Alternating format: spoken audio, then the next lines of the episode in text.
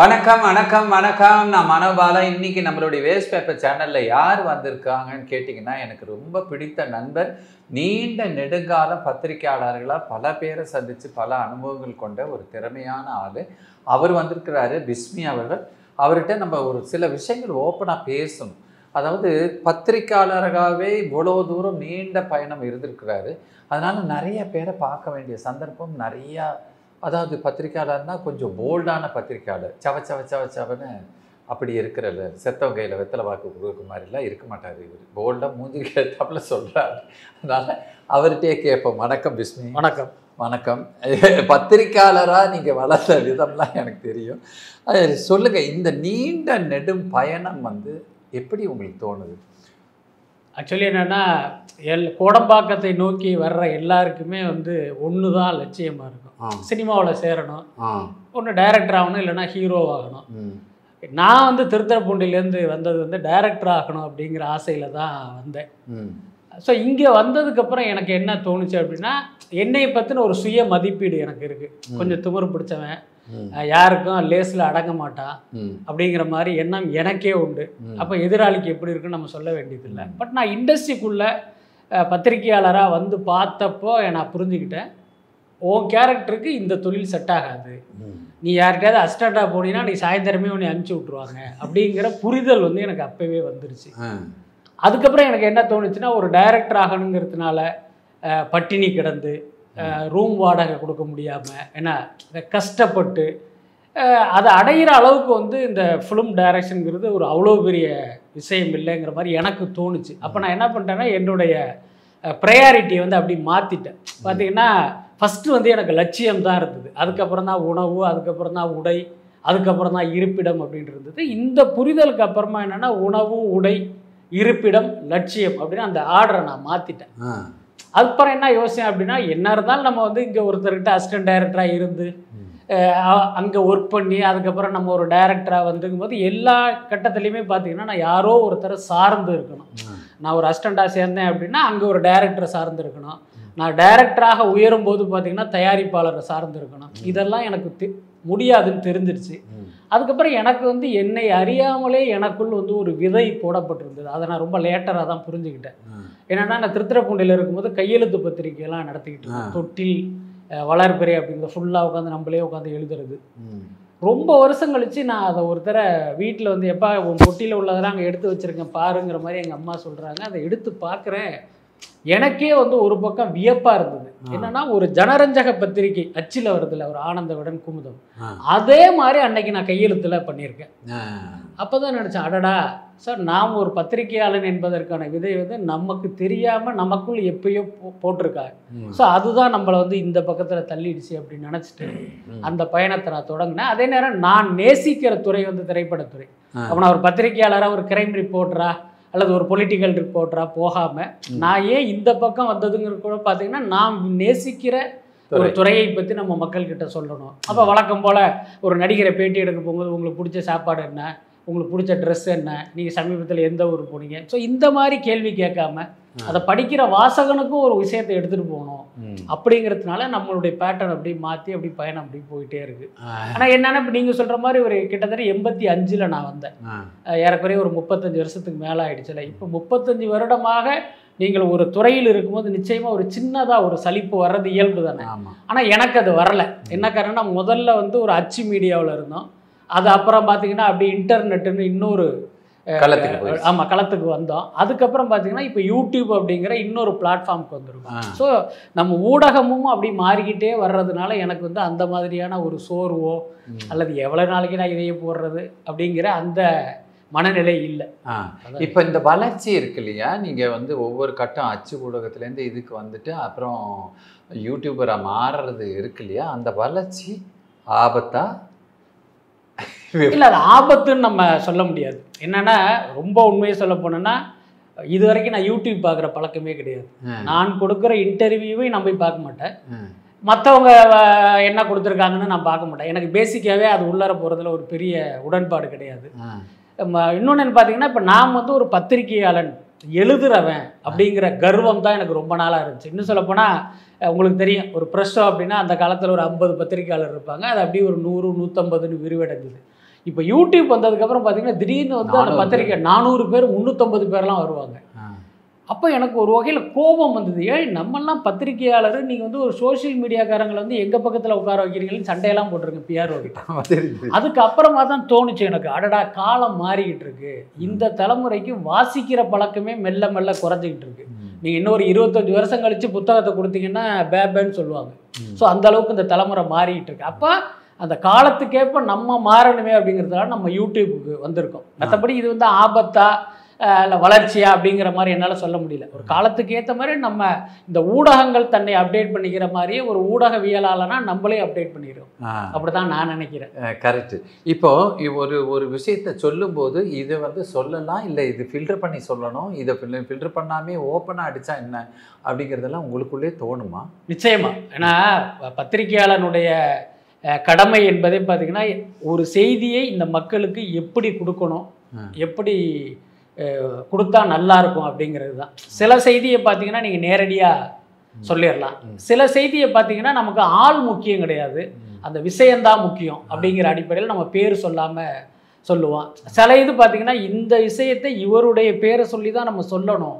அப்படின்னு வரும்போது நம்ம அவருடைய பேரையே சொல்லிடுவோம். அது வந்து அந்த செய்தியினுடைய தன்மை தான் பொறுத்து. அதுதான் முக்கியமான விஷயம். இன்னும் உங்களுக்கு தெரியும் நீங்களும் ஒரு அடிப்படையில் வந்து பத்திரிகையிலேருந்து வந்ததுனால சில செய்தி என்னன்னா சட்ட சிக்கல் எதுவும் வந்துடக்கூடாதுங்கிறதுனால நம்ம பூடகமாக சொல்லுவோம்.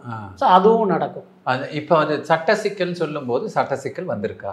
எனக்கு இது வரைக்கும் வந்ததில்லை. அதுதான் முக்கியமான விஷயம். நிறைய பேர் உங்களுக்கே தெரியும் மற்ற பத்திரிகையாளர்கள் ஒப்பிடும்போது நான் ஒரு கான்ட்ரவர்சியான ஜேர்னலிஸ்ட் பல சர்ச்சைக்குரிய பல சென்சேஷனல் விஷயங்களை எல்லாம் நான் எழுதியிருக்கேன். ஆனால் இது வரைக்கும் பார்த்தீங்கன்னா என்னை வந்து ஒரு சட்டத்தின் முன்னால் நிறுத்துகிற அளவுக்கு எனக்கு எந்த சிக்கலும் வந்ததே இல்லை. என்ன காரணம் அப்படின்னா உண்மையில் பார்த்தீங்கன்னா பாதியை தான் நான் எழுதியிருப்பேன். அப்போ அந்த சம்மந்தப்பட்ட ஆளைனா நல்ல வேலைடா இதை எழுதலை அப்படிங்கிற ஒரு நிம்மதி பெருமூச்சு விட்டுருப்பாங்களே தவிர இந்த நியூஸை இவர் போட்டதுனால இவரை சட்டத்தில் நிறுத்தணும்னு யாரும் வந்ததில்லை. இன்னொன்று நாம் எழுதுவது உண்மை. இங்கே என்ன சிக்கல் வரும் அப்படின்னு கேட்டிங்கன்னா நம்ம ஒரு பொய்யை எழுதி யார் முன்னாலையும் தலை குனிஞ்சு நின்றதோ அல்லது. மன்னிப்பு கேட்டதா கிடையாது சார் உண்மைதான் சார்? ஏன் சார் எழுதுனீங்க? அப்படின்னு தான் கேட்பாங்க. ஸோ அந்த மாதிரி சம்பவங்கள் தான் நடந்திருக்கே ஒழிய நம்ம எழுதுனதுக்காக சட்ட ரீதியாக எனக்கு எந்த பிரச்சனையும் வந்ததில்லை. நான் வந்ததில்லை. இப்போ இப்போ வந்து திடம்னு உங்களை ஒருத்தர் சந்திக்கிறாரு. ஏன் சார் அதை சொன்னீங்க? ஏன் இது தவிர்த்திருக்கலாமே? இப்போ இதனால எங்களுடைய வியாபாரம் தடைப்படுதே அப்படின்னு தான் சொல்லியிருக்காங்களா உங்கள்கிட்ட இல்லை அது நிறைய பேர் சொல்லுவாங்க. பட் நான் என்ன பார்க்குறேன் அப்படின்னா இப்போ உங்களுக்கு தெரியும் திரைப்படத்துறை என்பது பார்த்திங்கன்னா மிக சொற்பமான ஆட்கள் இயங்குகிற ஒரு துறை. சில ஆயிரங்கள் அப்படின்னு வச்சுக்கலாம். இப்போ நம்ம ஒரு செய்தி இருக்குது இந்த செய்தியை சொன்னால் மக்களுக்கு நல்லது இந்த தயாரிப்பாளருக்கு கஷ்டம். அப்படின்னா இப்போ நம்ம எதுங்கிறத நான் தான் முடிவு பண்ணணும். இதன் மூலம் மக்களுக்கு வந்து ஒரு விழிப்புணர்வு எடுத்துகிட்டு போகிறோம் அப்படின்னா அந்த செய்தியை சொல்லிடலாம். இவருடைய நஷ்டம் நமக்கு கவலை இல்லை. நீங்கள் தெரியும்ல ஒரு ஊர் நல்லா இருக்கணும் அப்படின்னா ஒரு குடும்பம் பாதிக்கப்பட்டால் தப்பு இல்லை. ஒரு நாடு நல்லா இருக்கணும்னா ஒரு ஊர் பாதிக்கப்பட்டால் தப்பு இல்லை. அந்த அடிப்படையில் தான் நம்ம பண்ணுறது எல்லாமே. இப்போ நீங்க மூணு பேரும் சேர்ந்து பண்றீங்க. மூணு பேரும் சேர்ந்து பண்ணும்போது யார் எது பேசணும் எது போனா ரீச் ஆகுங்கிறது உங்களுக்குள்ளே டிசைட் பண்ணுவீங்கல்ல? இப்போ? ஆஹா அந்த மாதிரி கிடையவே கிடையாது. அதை பற்றி இந்த செய்தி இன்னைக்கு நல்லா சூப்பராக இருக்கும். இந்த செய்தி வந்து இவங்க விரும்புவாங்க. அந்த மாதிரி கிட்டத்தட்ட இப்போ ரெண்டாயிரம் எபிசோட தொட போகிறோம். ஒரு நாள் கூட நாங்கள் அந்த செய்தி அடிப்படையில் டிஸ்கஸ் பண்ணதே கிடையாது. அந்த செய்தியை போட்டால் இன்னைக்கு பத்திக்கும். இந்த செய்தியை போட்டால் இவர் கோச்சுக்குவார். அந்த மாதிரி நாங்கள் பண்ணதே நான் அதை சொல்லல. ஆ. நீங்க யார் எதை சொன்னா நல்லா இருக்கணும்? இப்போ நீங்க இதை தான் நீங்க நீங்க சொல்லுங்க இந்த விஷயத்தை. நீங்க சொன்னாதான் கரெக்டா ரீச் ஆகும். நீங்க சொன்னாதான் ரீச் ஆகும். அப்படி ஏதாவது இல்லை அந்த மாதிரி நம்ம இதெல்லாம் என்ன சொல்கிறது நீங்கள் வந்து இந்த ஒத்திகை பார்த்தீங்களா? ஸ்கிரிப்டான்னு கேட்குறீங்க அப்படி கிடையாது. வலைபேச்சு ஆரம்பித்து சில வருஷம் வரைக்கும் பார்த்தீங்கன்னா சில எபிசோடு வரைக்கும் அவர் என்ன செய்தி சொல்லுவார்னு எனக்கு தெரியாது நான் என்ன சொல்லுவேன்னு அவருக்கு தெரியாது சக்தி என்ன பேசுவான்னு எங்களுக்கு தெரியாது. அந்த மாதிரி தான் இருந்தது அப்புறம் யோசிச்சு பார்த்தேன் அஹ், இந்த மாதிரி இருக்கிறதுல ஒரு பெரிய சிக்கல் என்ன அப்படின்னா இப்போ நான் ஒரு செய்தி சொல்கிறேனே வச்சுக்கோமே. நான் என்ன சொல்ல போகிறேங்கிறது அந்தணனுக்கு தெரியாதுல்ல. இப்போ நான் சொல்லிடுவேன் அதுக்கப்புறம் ஆனால் அந்தணனுக்கு தெரியும் ஐயையா இவர் வந்து ஒரு பழைய செய்தியை சொல்லிட்டாரு. அல்லது பார்த்தீங்கன்னா இந்த செய்தி வந்து போன வார செய்தி அப்படிங்கிறது நான் சொன்னதுக்கப்புறம் தான் அவருக்கு தெரியும். அவரால் குறுக்கிட முடியாது. அப்போ அந்த ஆபத்து இருந்ததுனால அதுக்கப்புறம் காலகட்டத்தில் என்ன அப்படின்னா இன்னைக்கு வந்து இத்தனை செய்தி பேசுகிறோம் என்ன நியூஸ் வச்சுருக்கீங்க? இது இருக்கா? ஓகே நான் ஃபஸ்ட்டில் ஆரம்பிக்கிறேன். நீங்கள் அப்படியே கண்டினியூ பண்ணுங்கன்னு அப்படி போயிடுறது.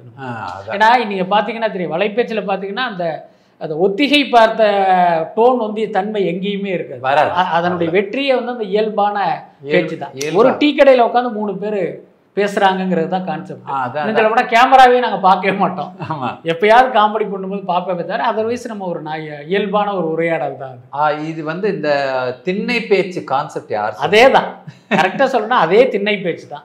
ஏன்னா இன்னும் சொல்ல போனால் இந்த சேனலை ஆரம்பிச்சது வந்து ரொம்ப ரொம்ப தற்செயலாக ஆரம்பித்தோம் அதுக்கப்புறம் இதை நம்ம எப்படி செய்தி கொடுக்க போகிறோம் அப்படிங்கும்போது இப்போ தான் இந்த டீ கடையில் உட்காந்து பேசுகிற மாதிரிங்க அப்படின்னு தான் நம்ம ஆரம்பிச்சது. நீங்கள் சொல்கிற மாதிரி அது அப்போ வந்து திண்ணை பேச்சு.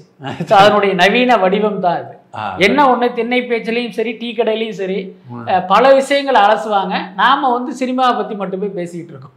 அதான் கரெக்ட் இப்போ பல சங்கங்கள் வந்து இப்படி இருக்கே இப்படி இருக்கேன்னு நீங்கள் வருத்தப்பட்ட காலங்கள்லாம் இருக்குது அதில் முக்கியமாக சொல்ல போனால் நடிகர் சங்கத்தை சொல்கிறீங்க நீங்கள் ப்ரொடியூசர் கவுன்சிலில் சொல்கிறீங்க உங்கள் பேச்சுனால ஏதாவது ரிஃப்ளெக்ட் ஆயிருக்கா? இல்லை யாரான்னு கூப்பிட்டு பேசியிருக்காங்களா? இல்லை நிச்சயமாக நடந்திருக்கு. எவ்வளோ சம்பவங்கள் சொல்லலாம். சமீபத்தில் கூட அந்த சங்கத்தோட பேர் சொல்ல விரும்பலை. தயாரிப்பாளர் சங்கம் தான் ரெண்டு மூணு இருக்கேன். சமீபத்தில் ஒரு தயாரிப்பாளர் சங்கத்தினுடைய செயற்குழு மீட்டிங்கு. அங்கே பார்த்தீங்கன்னா ஒரு பெரிய லிஸ்ட்டே போட்டு வந்திருக்காங்க இதை பேசணும் இதை பேசணும் இதை பேசணும் இதை பேசணுன்ட்டு கடைசியில் வந்து பார்த்தீங்கன்னா வலைப்பேச்சை பற்றி மட்டுமே பேசியிருக்காங்க. வலைப்பேச்சில் இப்படி சொல்கிறாங்க வலைப்பேச்சில் இப்படி சொல்கிறாங்க அங்கே பார்த்தீங்கன்னா ஒரு பத்து பேர் இருக்காங்கன்னா உங்கள் ஃப்ரெண்டு தானே வலைப்பேச்சு நீங்கள் தான் அந்த நியூஸை சொன்னீங்களா? நான் மட்டும் ஃப்ரெண்டு இல்லைங்க இவரும் தான் ஃப்ரெண்டு அப்போ நீங்கள் சொன்னீங்களான்ட்டு அந்த மொத்த மீட்டிங்குமே வலைப்பேச்சை பற்றி பேசி முடிஞ்சிருச்சு. அப்படி கூட கேள்விப்பட்டேன். அதே மாதிரி நடிகர் சங்கத்தில் நடக்கிற சில விஷயங்களை ஒரு முரண்பாடான விஷயங்களை நம்ம சுட்டி காட்டுவோம். ஆனால் பல பேர் பார்த்தீங்கன்னா நம்மளை அப்ரிஷியேட் பண்ணியிருக்காங்க சார். இதை நாங்கள் எப்படி சொல்கிறதும் நினச்சிக்கிட்டு இருந்தால் நீங்கள் சொல்லிட்டீங்க. இப்போ உதாரணத்துக்கு விஷால் வந்து நடிகர் சங்கத்துக்கு வந்துட்டு திருப்பி திடீர்னு ப்ரொடியூசர் கவுன்சிலுக்கு போனார்ல. இங்கே ஒரு சாதனை பண்ணி முடிச்சுட்டு அடுத்த சாதனைக்கு அவர் போகும்போது நாங்கள் அதை கிரிட்டிசைஸ் பண்ணோம். நீங்கள் இங்கே வந்த நோக்கமே நிறைவேறாமல் அங்கே எதுக்கு போகிறீங்க. அப்புறம் எப்பயுமே பார்த்தீங்கன்னா தயாரிப்பாளர்களுக்கும் நடிகர்களுக்கும் தானே முரண்பாடு வரும். உங்களுக்கு தெரியும் சம்பளம் ஜாஸ்தி ஆயிடுச்சு மினரல் வாட்டர் இவ்வளவு செலவாகுதெல்லாம் முன்ன பிரச்சனை வந்துச்சுல ஆமா ஆமா. அப்ப ரெண்டு பேருக்கு சண்டை வரும். நீங்க இங்கேயும் பதவியில இருந்து இங்கேயும் பதவியில இருக்கிறதே ஒரு பெரிய முரண்பாடு அதுதான் நான் கேட்குறேன் இப்போ ஒரு நடிகருக்கு பிரச்சனை வந்துருச்சுன்னா இப்போ அது ரெண்டுலேயுமே பொறுப்பில் இருக்கும்போது நீங்கள் யார் பக்கம் உட்காந்து பேசுவீங்க? இந்த விஷயத்தெல்லாம் நம்ம அன்னைக்கு பேசணும். அதுக்கு பாத்தீங்கன்னா தயாரிப்பாளர்களும் ஃபோன் பண்ணி சார் கரெக்டா சொன்னீங்க சார் அப்படின்னாங்க.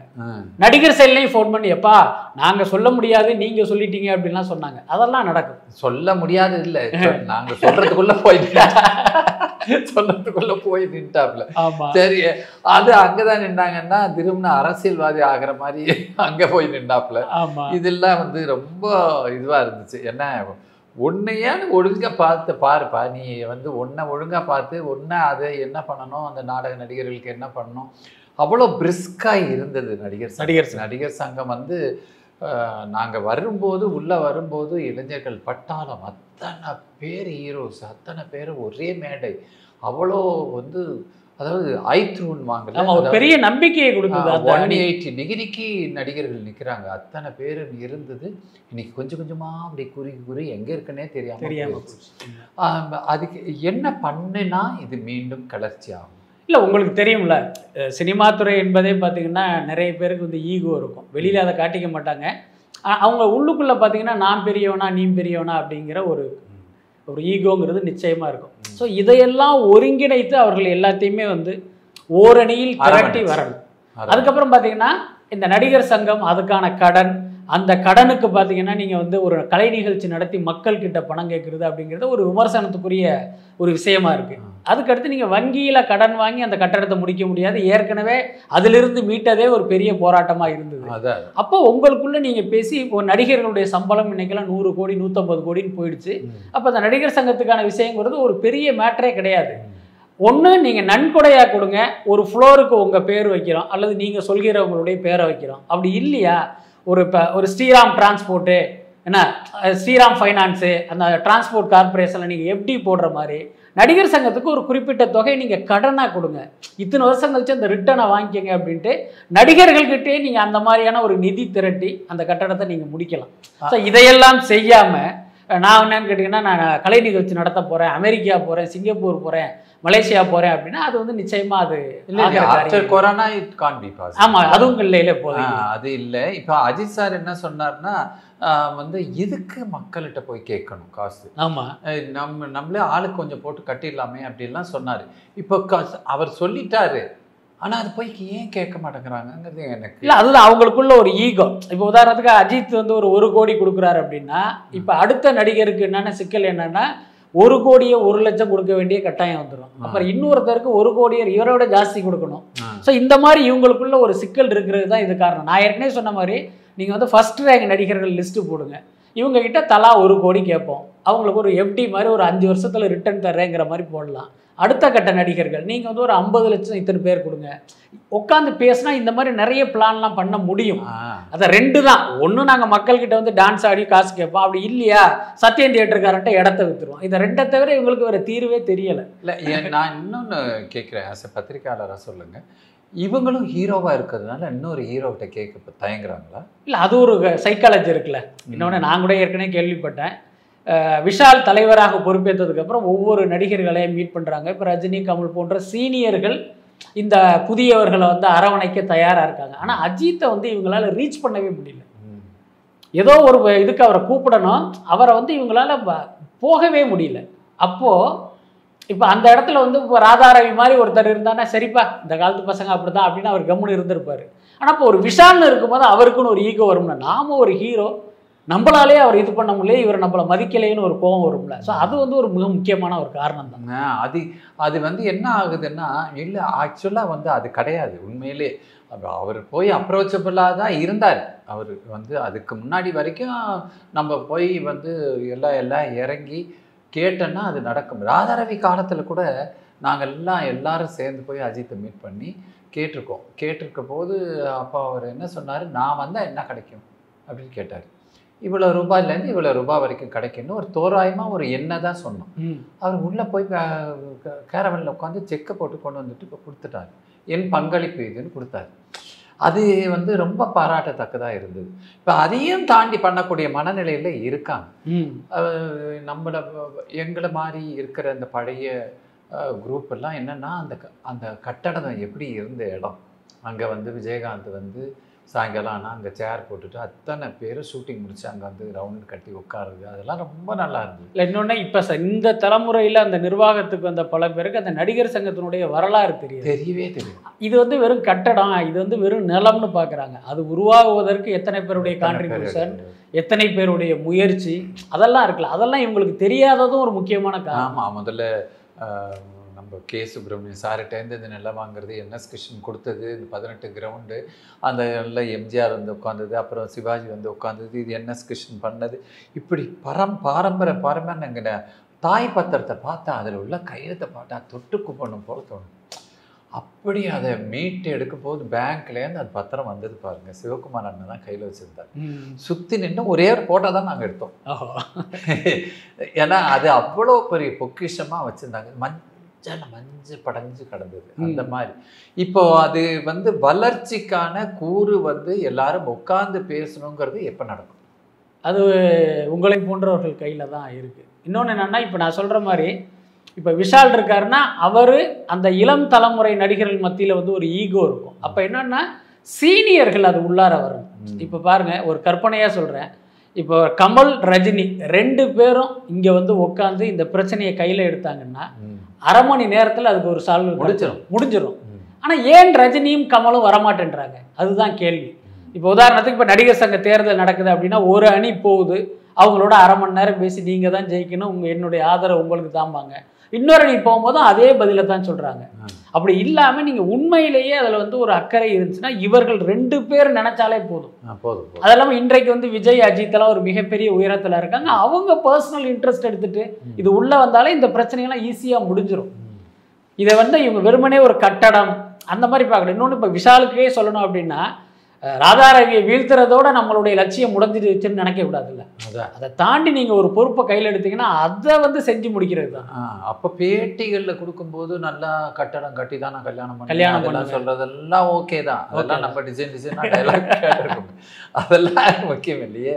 முடிக்கணுமே. கண்டிப்பா. ஆ, அதுதான் இப்போ வந்து உள்ள இருக்கிற எங்களுக்கே என்ன நடக்குதுன்னு தெரியல. அதனால வந்து அது வந்து ரொம்ப சுமையாகவும் இருக்கு. விடுங்க இந்த பக்கம் பார்த்தீங்கன்னா ப்ரொடியூசர் கவுன்சிலில் அஞ்சு நாலஞ்சு பேரா பிரிஞ்சு கிடக்கிறது நல்லதா? நிச்சயமா நல்லது இல்லை எப்பயுமே நம்ம வந்து ஒரு யூனிட்டா இருக்கும்போது தானே நமக்கு பலம். பலம் இப்போ நம்ம வந்து சிதறி கிடக்கும்போது நிச்சயமா நமக்கு வந்து பலம் வராது. நம்ம அது ஒன்றாம் கிளாஸ்லேயே வந்து மாடு தனியாக போகும் புலி அடிச்சிரும்லாம் நம்ம வந்து ப படிச்சிருக்கோம். ஸோ அது வந்து இதுக்கும் பொருந்தும் தானே. ஆனால் என்ன இங்கே ஒரு சிக்கல் அப்படின்னா எல்லா சங்கத்திலையுமே அந்த நிர்வாக குழு பதவியில் ஒருத்தர் வந்துட்டார் அப்படின்னா அவர் வந்து காலம் முழுக்க அது உள்ளார இருக்கணும்னு ஆசைப்படுறாரு. அது.